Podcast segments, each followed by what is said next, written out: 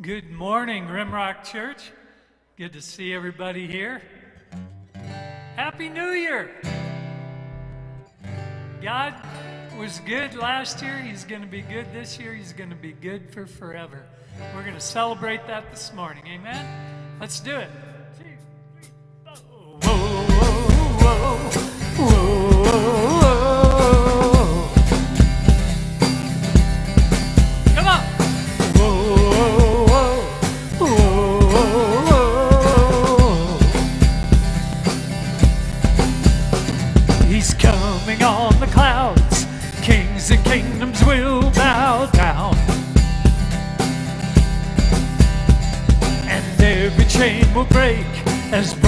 Hearts declare his praise.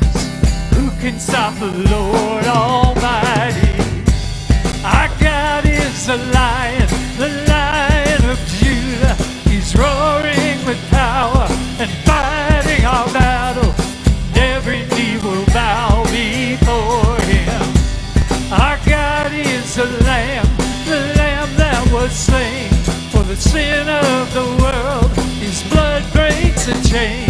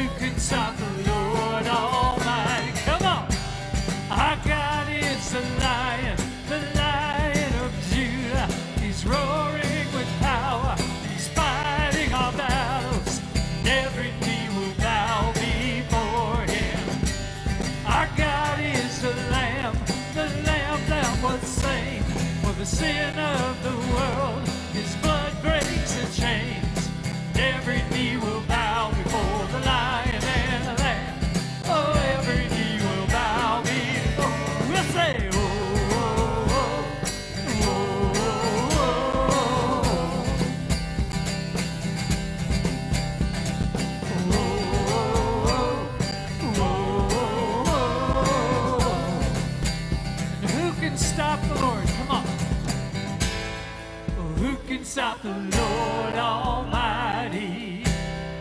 Who can stop the Lord Almighty? Who can stop the Lord Almighty? Who can stop the Lord? Sing it again, come on. Who can stop the Lord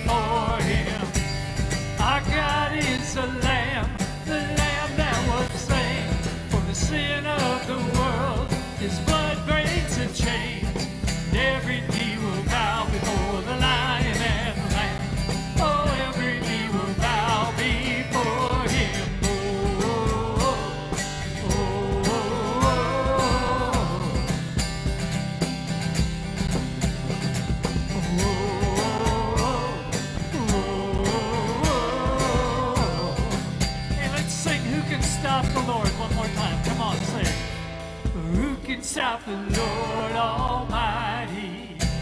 Who can stop the Lord Almighty?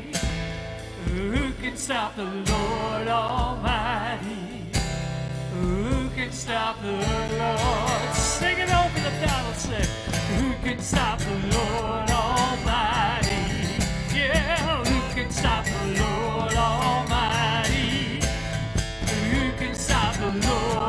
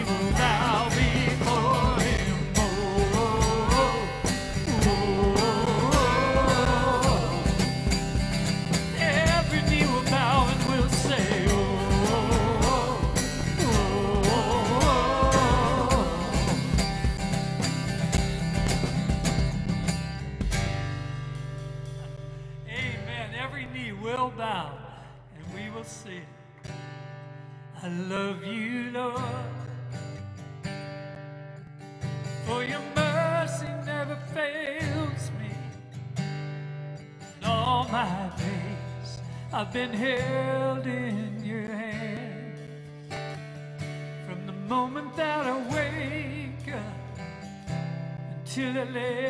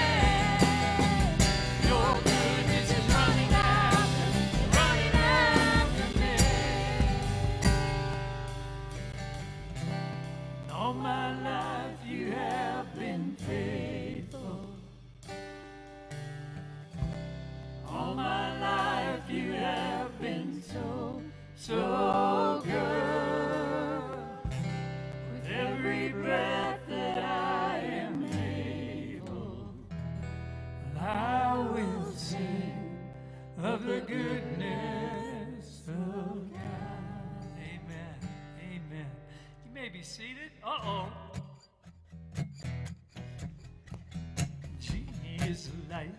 Jeannie is a light. Jeannie is the light of the world. That was Spencer's idea, Jeannie. Oh, thank you, Spencer. For once, it wasn't on me. Thank you, Spencer. I appreciate that. Happy New Year and welcome this morning. We're thankful for each of you that are joining us here today, whether this is your first time, you've been here for 40 years, or anywhere in between, or if you're joining us online, we're happy to have you. Um, if you do happen to be new and you haven't received any information from us, if you'd fill out a visitor card from the back of your seat and turn it in at the Welcome Center across the way there, we have a small gift for you, and I will be sending you an email if you give me your email address. okay? All right, my name is Jeannie Short, and I am uh, delighted to be on staff as a small community developer. And for over 15 years, my family has been coming on Wednesday nights to Rimrock Church. We've gotten to fellowship and grow together as a family, but also with our brothers and sisters. And um, Wednesday nights starts back up this Wednesday, the 5th. And so you'll find in your bulletin, which I brought, a list of the class of the groups that will be meeting. There are groups for every age. We serve supper at 5:30 to about 6:15. We um, then split into small communities for every age group at 6.30 and we're done by 7.45 with the exception of the youth the middle school and high school are invited to stay until 8.30 uh, to play games here in the auditorium all right there are a few other things i need to announce there are study guides for this new um, sermon series in our own eyes through the book of judges I don't know about you, but I'm looking forward to the sermon series and the study guide. And then on the back of your um, bulletin, you'll see that there's a first step class next week. And that's a class that I typically lead, and it's just kind of an introduction to Rimrock, and I'm happy to answer any questions I can in that class.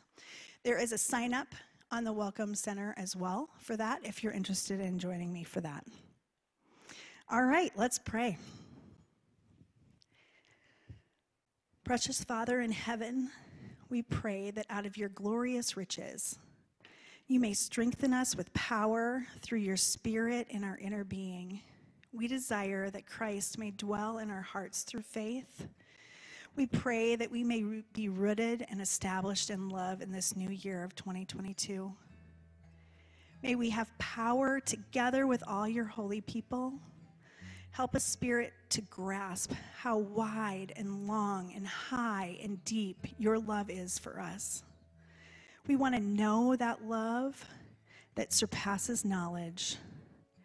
We want to be filled to the measure of your fullness. We acknowledge that you are able to do immeasurably more than we can ask or imagine. We wish that you would bring glory to yourself through the church and in Jesus Christ throughout all generations, forever and ever. Amen.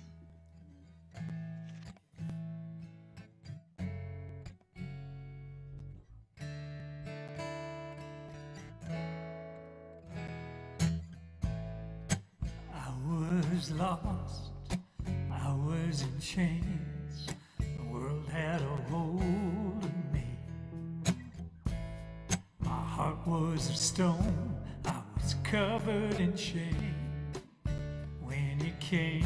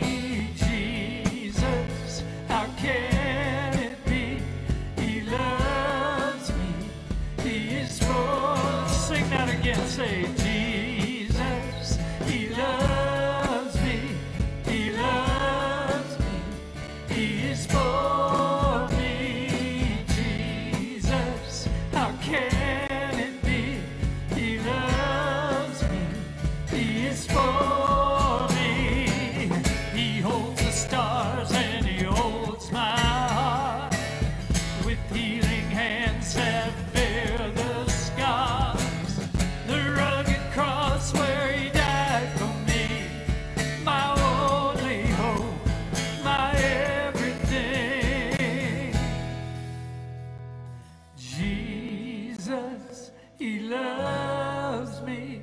He loves me. He is for me. Jesus, how can it be? He loves me. He is for me. Hey, we're going to go back and sing those verses together.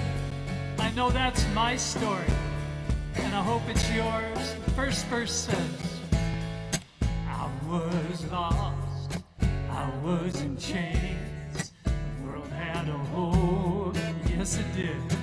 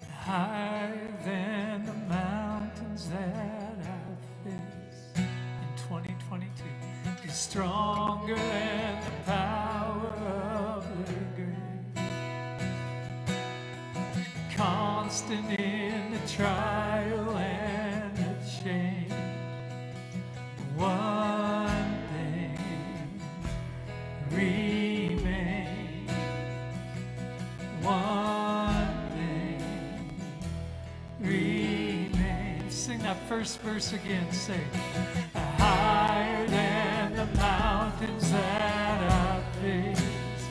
Lord, you are stronger than the power of the grave. Constant in the trial and the change.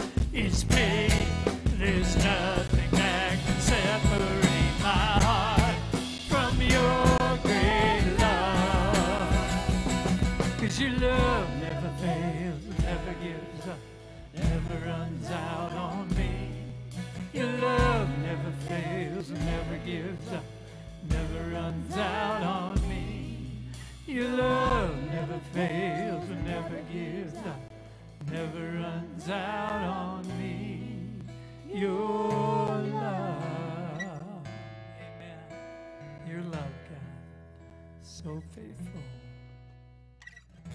Father, we thank you for that truth, God, as we enter this new year, that your love is never going to fail, never going to run out on us, God. We run out on you very often, Father, and we apologize for that. But then you bring us back gently to your arms, to your heart. And so we want to surrender the year of 2022 to you, God. Our lives, our heart, would you, God, would you fill us and empower us and live your life through us so that others might see us as a light in the midst of what has become an increasingly dark world as far as we can see, God. But your light shines. And God, we want you to use us to shine your light. So as Ben comes this morning, God, it all starts with listening to you. Open our ears, God, so we can hear from you. In Jesus' name, amen.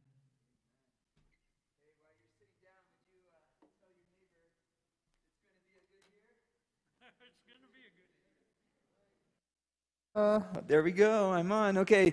So tell your neighbor it's going to be a good year. Amen. And that's not just wishful thinking. We can know it's going to be good because of the resurrection of Jesus Christ. Did you know God is making all things new? Um, I love my uh, son the other day said, Dad, because he, he saw that uh, in the Old Testament, and by the way, we're going to be diving into the Old Testament, that the Jewish people gathered on Saturday. That's kind of was their day of worship. he says, Dad, why do we do it on Sunday? I said, It's because the resurrection. it's the resurrection. It's the, it's the new beginning, the new creation that God is doing, that death is, is vanquished, sin is coming to an end, this world of, of brokenness, and God is making everything new. So even though we might face some hard things, we have the resurrection. And so he's, he's going to make something good out of it. And uh, praise God for that. So 2022, you made it. It's hard to believe. I, someone said this morning that uh, she said, uh, 50 years ago, I never thought I would live in 20, 2022. and so God has uh, been gracious to give us another year of life. We are going to begin a series in, uh, in the book of Judges. And I, I got to tell you, um, when uh, our preaching team, when we were praying and, and talking about it and, and asking God if this is what He wanted us to do, I was a, a there was a little bit of trepidation because um, preaching in the Old Testament uh, has some unique challenges. Um, there's uh, so many amazing stories, amazing things, but um, context and, and the backstory is so important because it's, it's easy to misinterpret or to, um, or to miss the point. In fact, um, I've had people sitting down and um, ask me, why is the God of the Old Testament so different from the God of the New Testament? And, uh, and I think that's one of the, the great fallacies that um, many people have about the Old Testament. Uh, because, in fact, it's not a different God. In fact, God is the same yesterday, today, and forever. He is exactly the same God. And so sometimes when we read the Old Testament, we don't understand the whole story. We don't understand what God is doing. We don't understand that Jesus is the fulfillment of the story. In fact, Jesus said, I did not come to abolish the law, but he said, I came to fulfill it. And so everything God is revealing to us through the whole story of the Bible, including the book of Judges, ultimately points us to the person of Jesus Christ. And in Jesus, we see fully who God is. For all of eternity, for everlasting in the past and everlasting in the present, everlasting in the future. God is um, forever.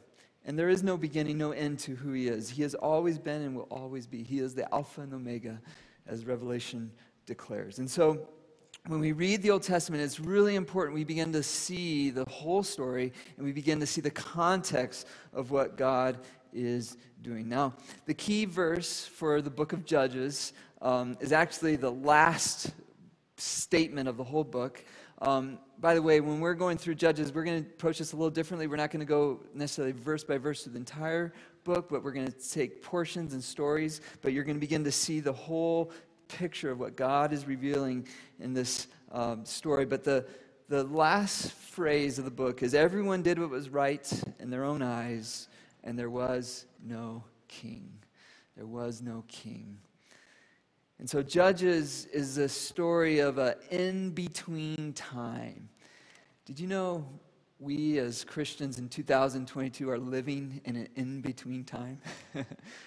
And so there's a lot of parallels. There's a lot we can glean from Judges about our present day.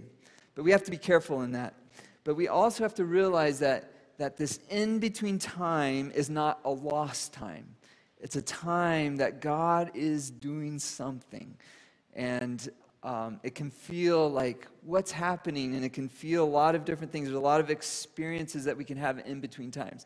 I remember when my wife was pregnant, and we, got that good news that she was going to have a baby. And I remember the joy and the anticipation and the hope and, the, and all the, the flood of emotions of saying, I'm going to be a dad and we're going to have this baby. But, but then there's nine long months of waiting, right? Because you get the room ready, you get everything ready for that baby, but, but you don't know who or she is going to be and you don't know what's going to happen or how your life is going to change but you're just in this kind of this waiting period. And you know it's coming but it doesn't feel real yet right? It doesn't feel like it's i'm really a dad. Like I, I, if you would have told me i would have known cognitively i'm a dad but it didn't feel like i was a dad yet but it was coming. And so that in between time waiting um, i think the best parallel book in the New Testament to the time of Judges is actually the book of Acts. The book of Acts, where the, the, the resurrection has happened and Jesus has come and he has established his kingdom. Yet he says, I'm leaving and I'm going to prepare a place for you. And I have a role for you, I have a job for you in this time. And it's, we call it the age of grace. But he said, I'm coming back. And so in the book of Acts, we have the, the birth of the church and the giving of the Holy Spirit, and you have this, this incredible movement of God in the world. Yet, Jesus isn't physically present. His kingdom hasn't been fully realized. And we're still living in the time of Acts. We're still living in that in between time where Jesus has come and the announcement of the kingdom has come, yet it's not fully realized. We still live in a broken world where, where Jesus is not ruling over everything. And so the king hasn't been fully revealed yet. that in between time. I love what Paul says in Acts 17 The God who made the world and everything in it is the Lord of heaven and earth, and he does not live in temples built by human hands. So Paul is preaching in Athens, and he's telling the people that the God that he serves, the God that Jesus revealed to us, he is Lord of all, of heaven and earth and everything, and he can't be contained by human beings. He's beyond us. And he is not served by human hands as if he needed anything. Rather, he himself gives everyone life and breath and everything else. And so, the God that we serve, the God we worship this morning, the God who resurrected and conquered death, is the God who gives us everything life itself. Everything we have comes from him. From one man, he made all the nations that they should inhabit the whole earth. And so God is sovereign over history, over everything. And He marked out their appointed times in history and the boundaries of their lands. Wow. This is a God who, who has a plan and a purpose and a story that's unfolding. God did this so that they would seek Him and perhaps reach out for Him and find Him. And though He is not far, from any one of us, for in him we live and move and have our being. And some of your own poets have said, We are his offspring. Therefore, since we are God's offspring, we should not think that the divine being is like gold or silver or stone. Those are all things that we can work with and build with and make things with our own hands. He's not an image made by human design and skill.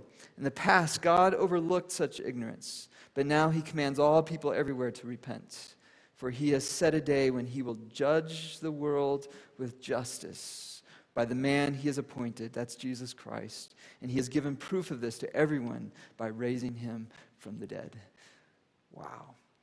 This is the gospel. This is the good news. And so, as we dive into Judges, we have to remember this is the same God. The same God that Paul proclaimed in Athens is the God writing the story in Judges. Now, it's interesting, the name judge um, brings up a mental image, uh, maybe a courtroom image where you see a, a, man or woman in a robe and they're very serious and it's very grave. Um, I, I, don't think that's the right image or the right picture of, of a judge that we see in the book of Judges. Um, I think it's, it much more has to do with deliverance. In fact, that's a key word as you go through the book of Judges is a deliverer, a deliverance. And so, um, even though these judges that God raised up, these deliverers, had a role of leadership and determining different things, ultimately, God was using them, calling them to be his servants to bring about deliverance. So, when we interpret um, a book like Judges, which is a historic narrative, when the Bible was written, it was written in different genres, different styles and ways of communicating through real, live human beings. And their personality comes out through the books of the Bible. We believe, we don't know this for certain, but we believe that Judges were probably written by the prophet Samuel, who also was deeply involved in writing 1st and 2nd Samuel. And so Judges is a historic narrative, but the timing of it was probably in 1400 BC, so 1,400 years before Christ. We don't know that exactly, but, but that's in that 13, 1400s time period before Christ.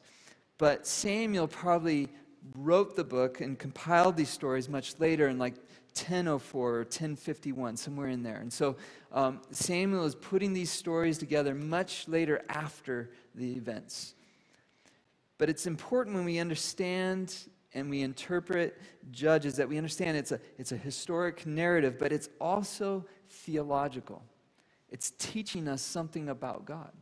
So, God, we believe, is inspiring Samuel or whoever the author was to reveal God's purpose, God's plan, God's grace, His redemption, His deliverance to the world. And so we believe it's inspired by God.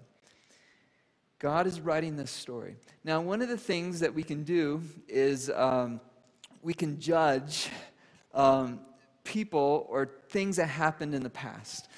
And um, sometimes we're not fair or right in those judgments. And so some people have a lot of problems as they, they read through Judges and they see the things that happen because we see the world through what God has revealed over thousands and thousands of years through his scripture, through Jesus, through human history, and we see the world very differently than the people did in 1400 BC.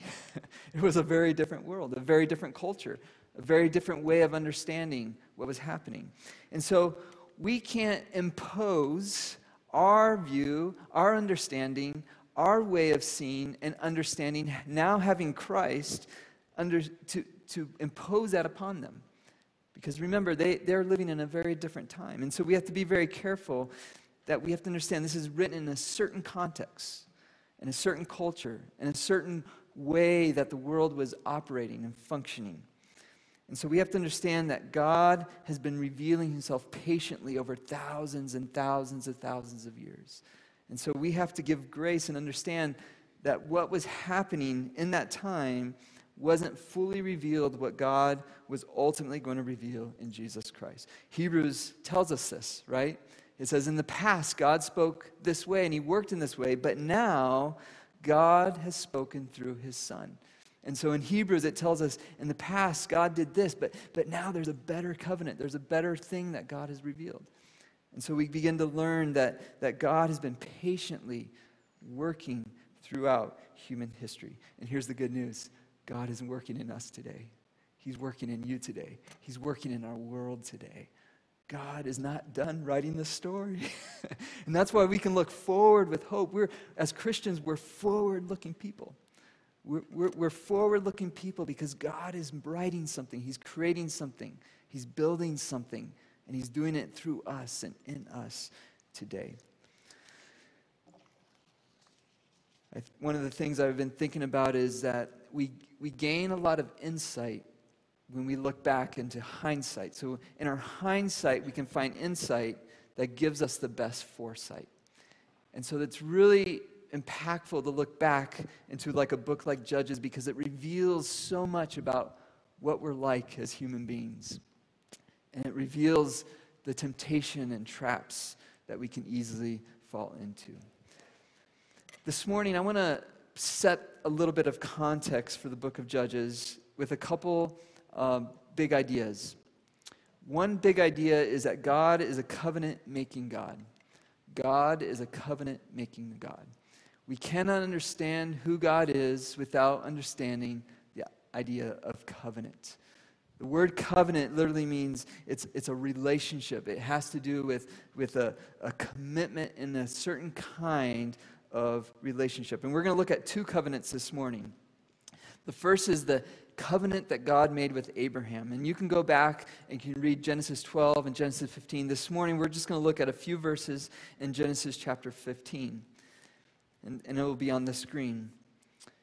After this, the word of the Lord came to Abram in a vision. And so God chose Abraham. In Genesis 12, we learn that he called him out of his home country and took him to this land of Canaan. And he says, Do not be afraid, Abram.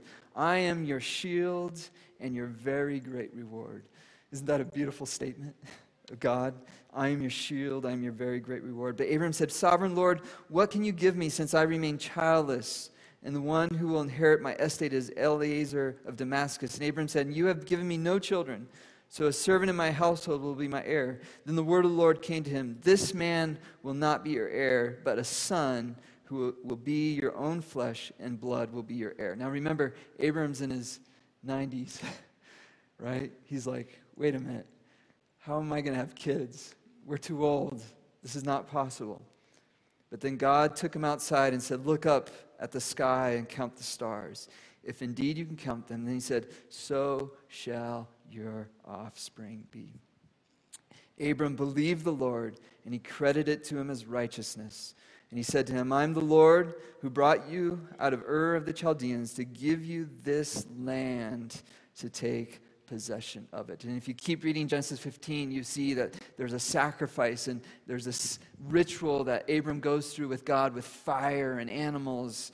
And God makes a covenant, He makes a promise and he builds a relationship with Abram and says, Through you, I'm going to do this.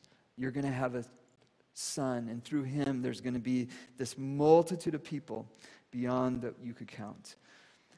Uh, maybe as a Sunday school child, uh, if you went to church, uh, you read that you sang that song, Father Abraham had many sons. Father Abraham, right? So we call Abram or Abraham the father of faith because he's teaching us something about covenant. God desires this personal relationship with Abraham, but it doesn't just stop with Abraham. We, as followers of Jesus Christ, are also covenant people.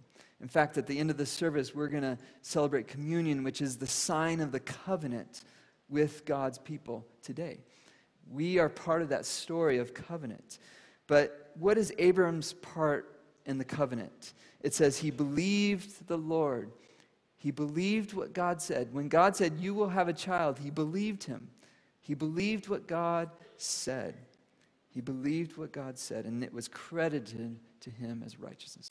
In Romans, Paul says that the righteousness that comes from God is by faith from first to last. It's by faith.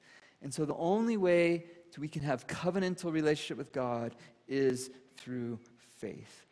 We're going to look at a second covenant that God made. And so we have Abraham, and then we have Moses. And so as we come into the book of Judges, there's a backstory. Abraham, called by God, left Ur, which was probably up somewhere in, uh, in Turkey, somewhere, somewhere in the crescent, Mesopotamian crescent, and went down into Canaan to where present day Israel is. And so God said, I'm going to give you this land. So what did God promise to Abraham? A child and land.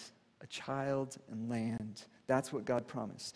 Then, in um, much later, after the descendants of Abraham had, uh, had grown and they were in Egypt for 400 years. And then what did God do? He rescued them out of slavery of Egypt and he brought them into the land. And so this is what he told Moses in Deuteronomy chapter 7.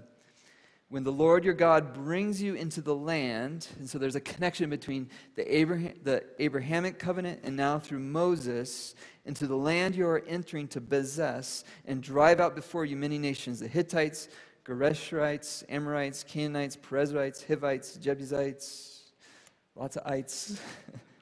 Seven nations larger and stronger than you.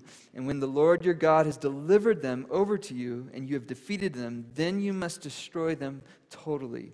Make no treaty with them, show them no mercy. Do not intermarry with them. Do not give your daughters to their sons or take their daughters for your sons for they will turn your children away from following me to serve other gods, and the Lord's anger will burn against you and will quickly destroy you. This is what you are to do to them break down their altars, smash their sacred stones, cut down their Asherah poles, burn their idols in the fire. For you are a people holy to the Lord your God. The Lord your God has chosen you out of all the peoples of the earth to be his people, his treasured possession. And so God is making a covenant here with Moses and the people of Israel. In fact, you can go earlier in chapter 5, and, and, this is where we have the Ten Commandments, right? Which is really part of the covenant. And Jesus said these commandments are really boiled down to two things love the Lord your God with all your soul, strength, and heart, and love your neighbor as yourself. And so God is doing something in a people, and it's through the people of Israel and he's taking them into a land. And so God is revealing something about a covenantal relationship. And so to really understand Judges, you have to understand the covenant that God made with Abraham and he makes with Moses. And now in Judges, it's being lived out. So, the first thing I wanted to share with you today for context is the importance of covenant, covenantal relationship with God. And the second thing that I want to look at this morning with you is God's character. You see, the story of God is a God centered story.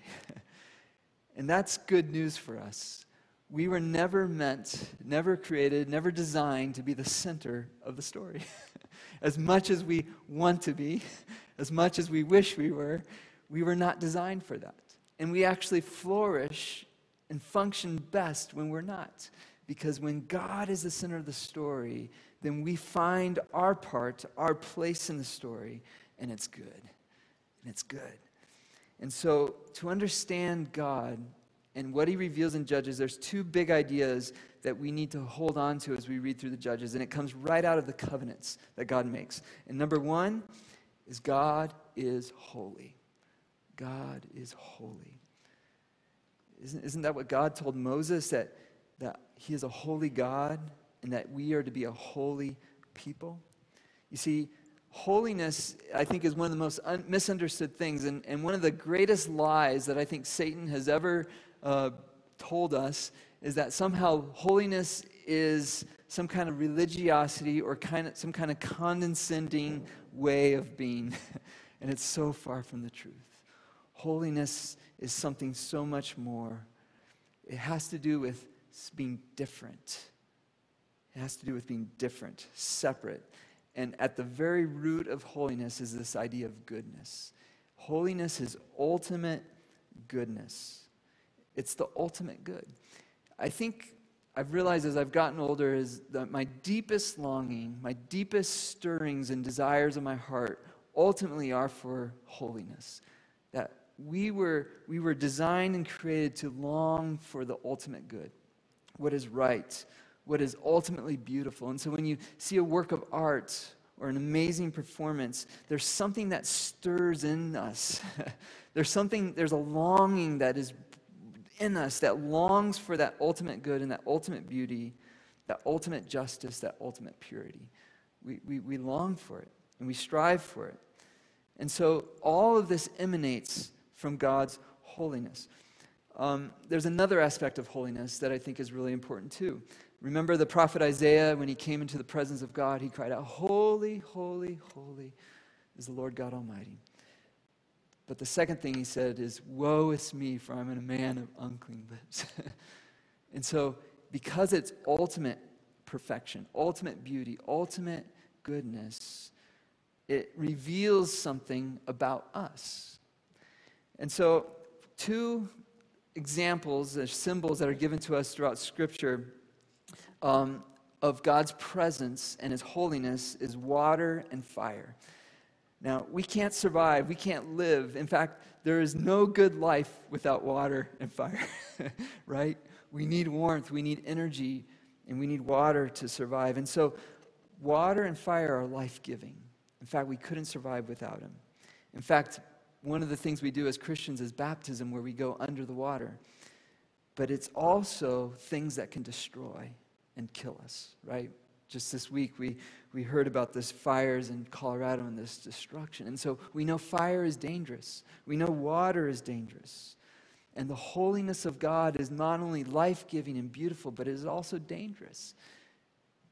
And there is something really important about this for us that we have to understand that the holiness of God is beyond us.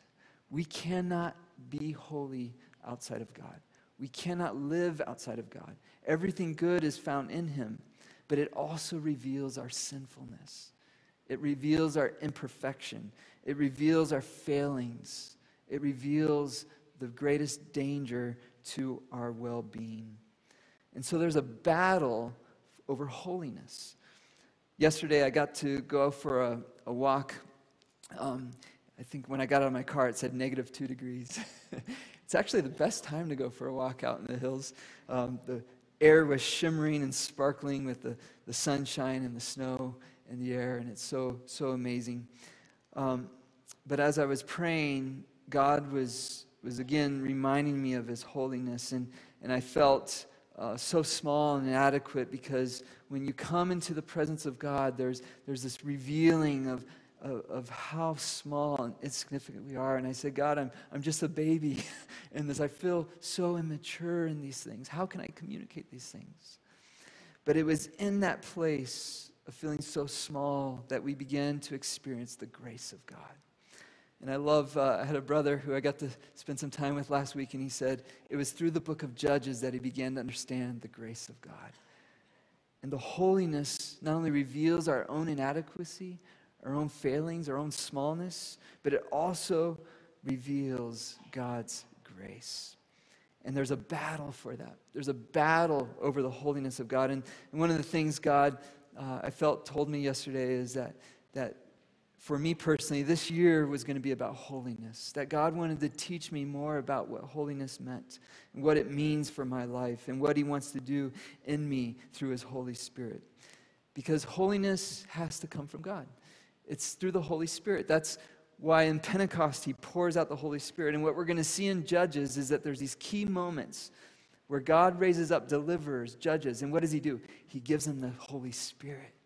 He gives them something that they don't possess, that they don't have, but that He has, and that only He can give. And so there's a battle over what is ultimately good.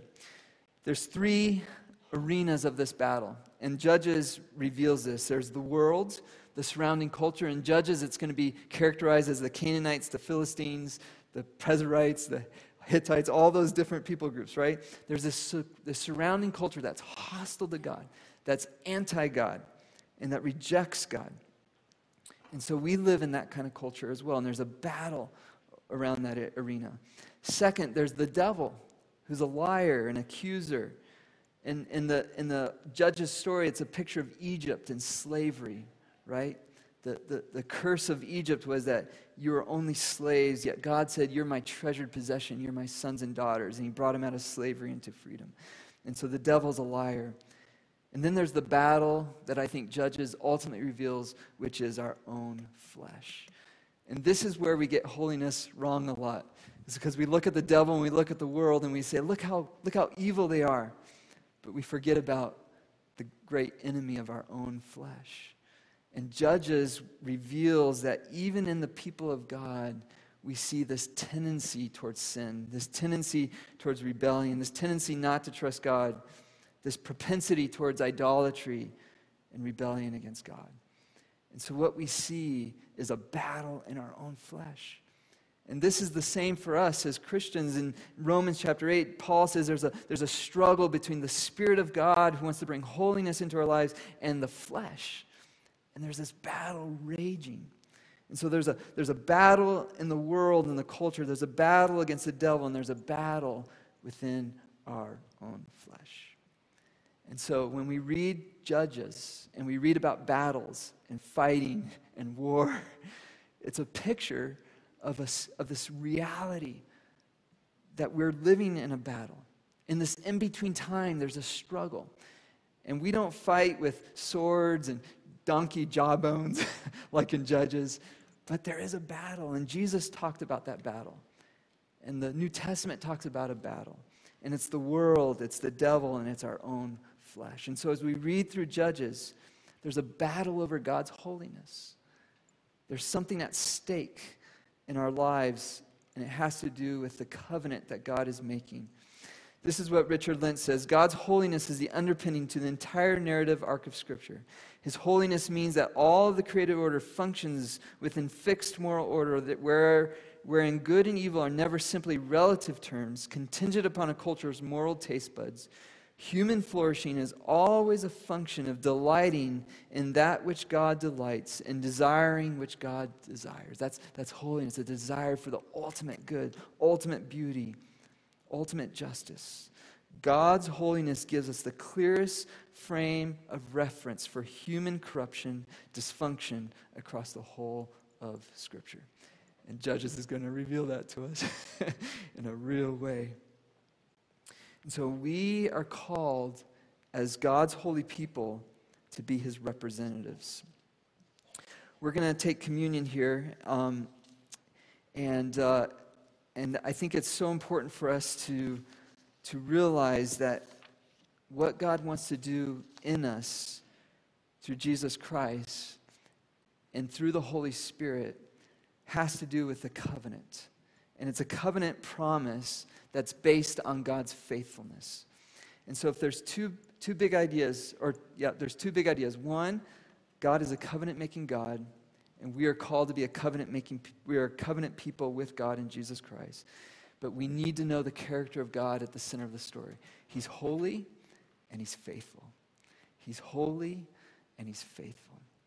I am so thankful that he's faithful because what he is promising to do in us, he will accomplish. Just like he did through Abraham, just like he did through Moses, he is going to accomplish in us.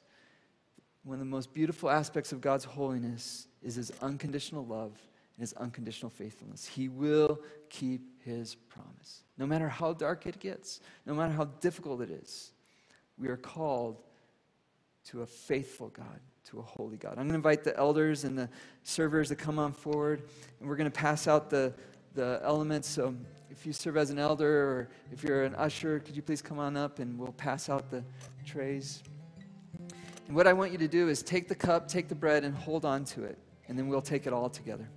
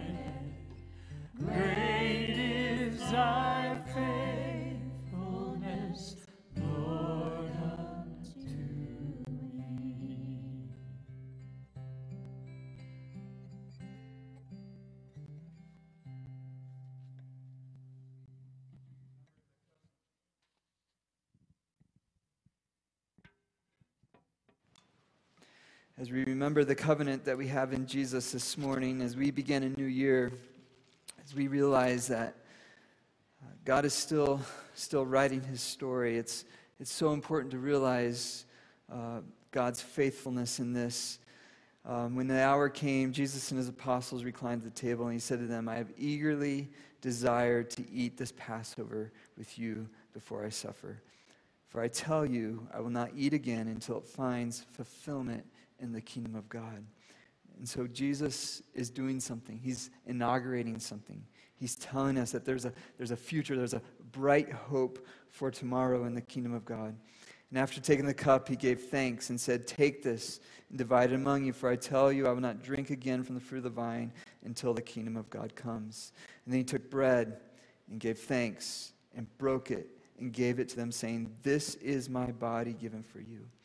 And so Jesus' body was perfectly holy, it was perfectly good.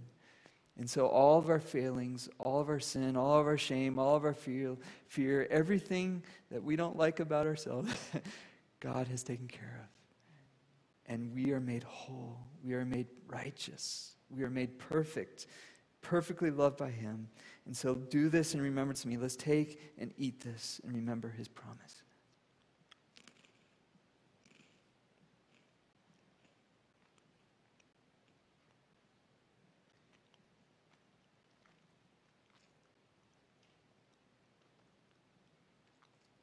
The same way, after supper, he took the cup, saying, This cup is the new covenant in my blood. And so, one of the beautiful things we'll see in Judges is as people failed, God always provides, He always makes a way. so, whatever we're facing, whatever circumstances are beyond us, remember who you are that you are a son and daughter purchased with precious blood, the blood of Jesus, which is poured out for you. This is his covenant. Let's take and drink it.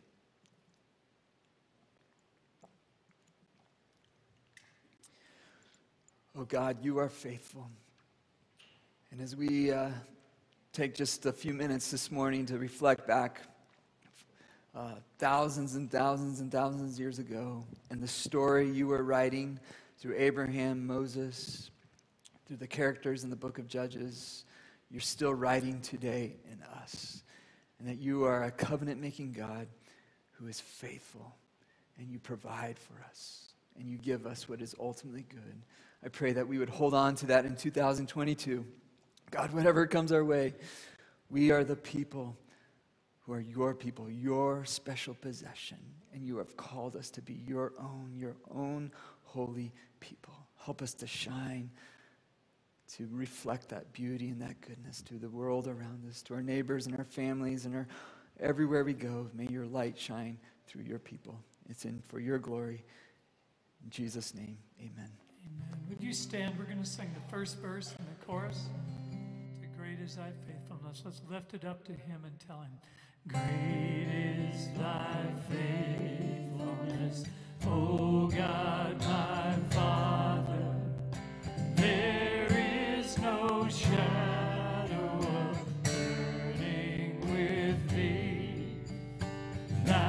Changest not thy compassions,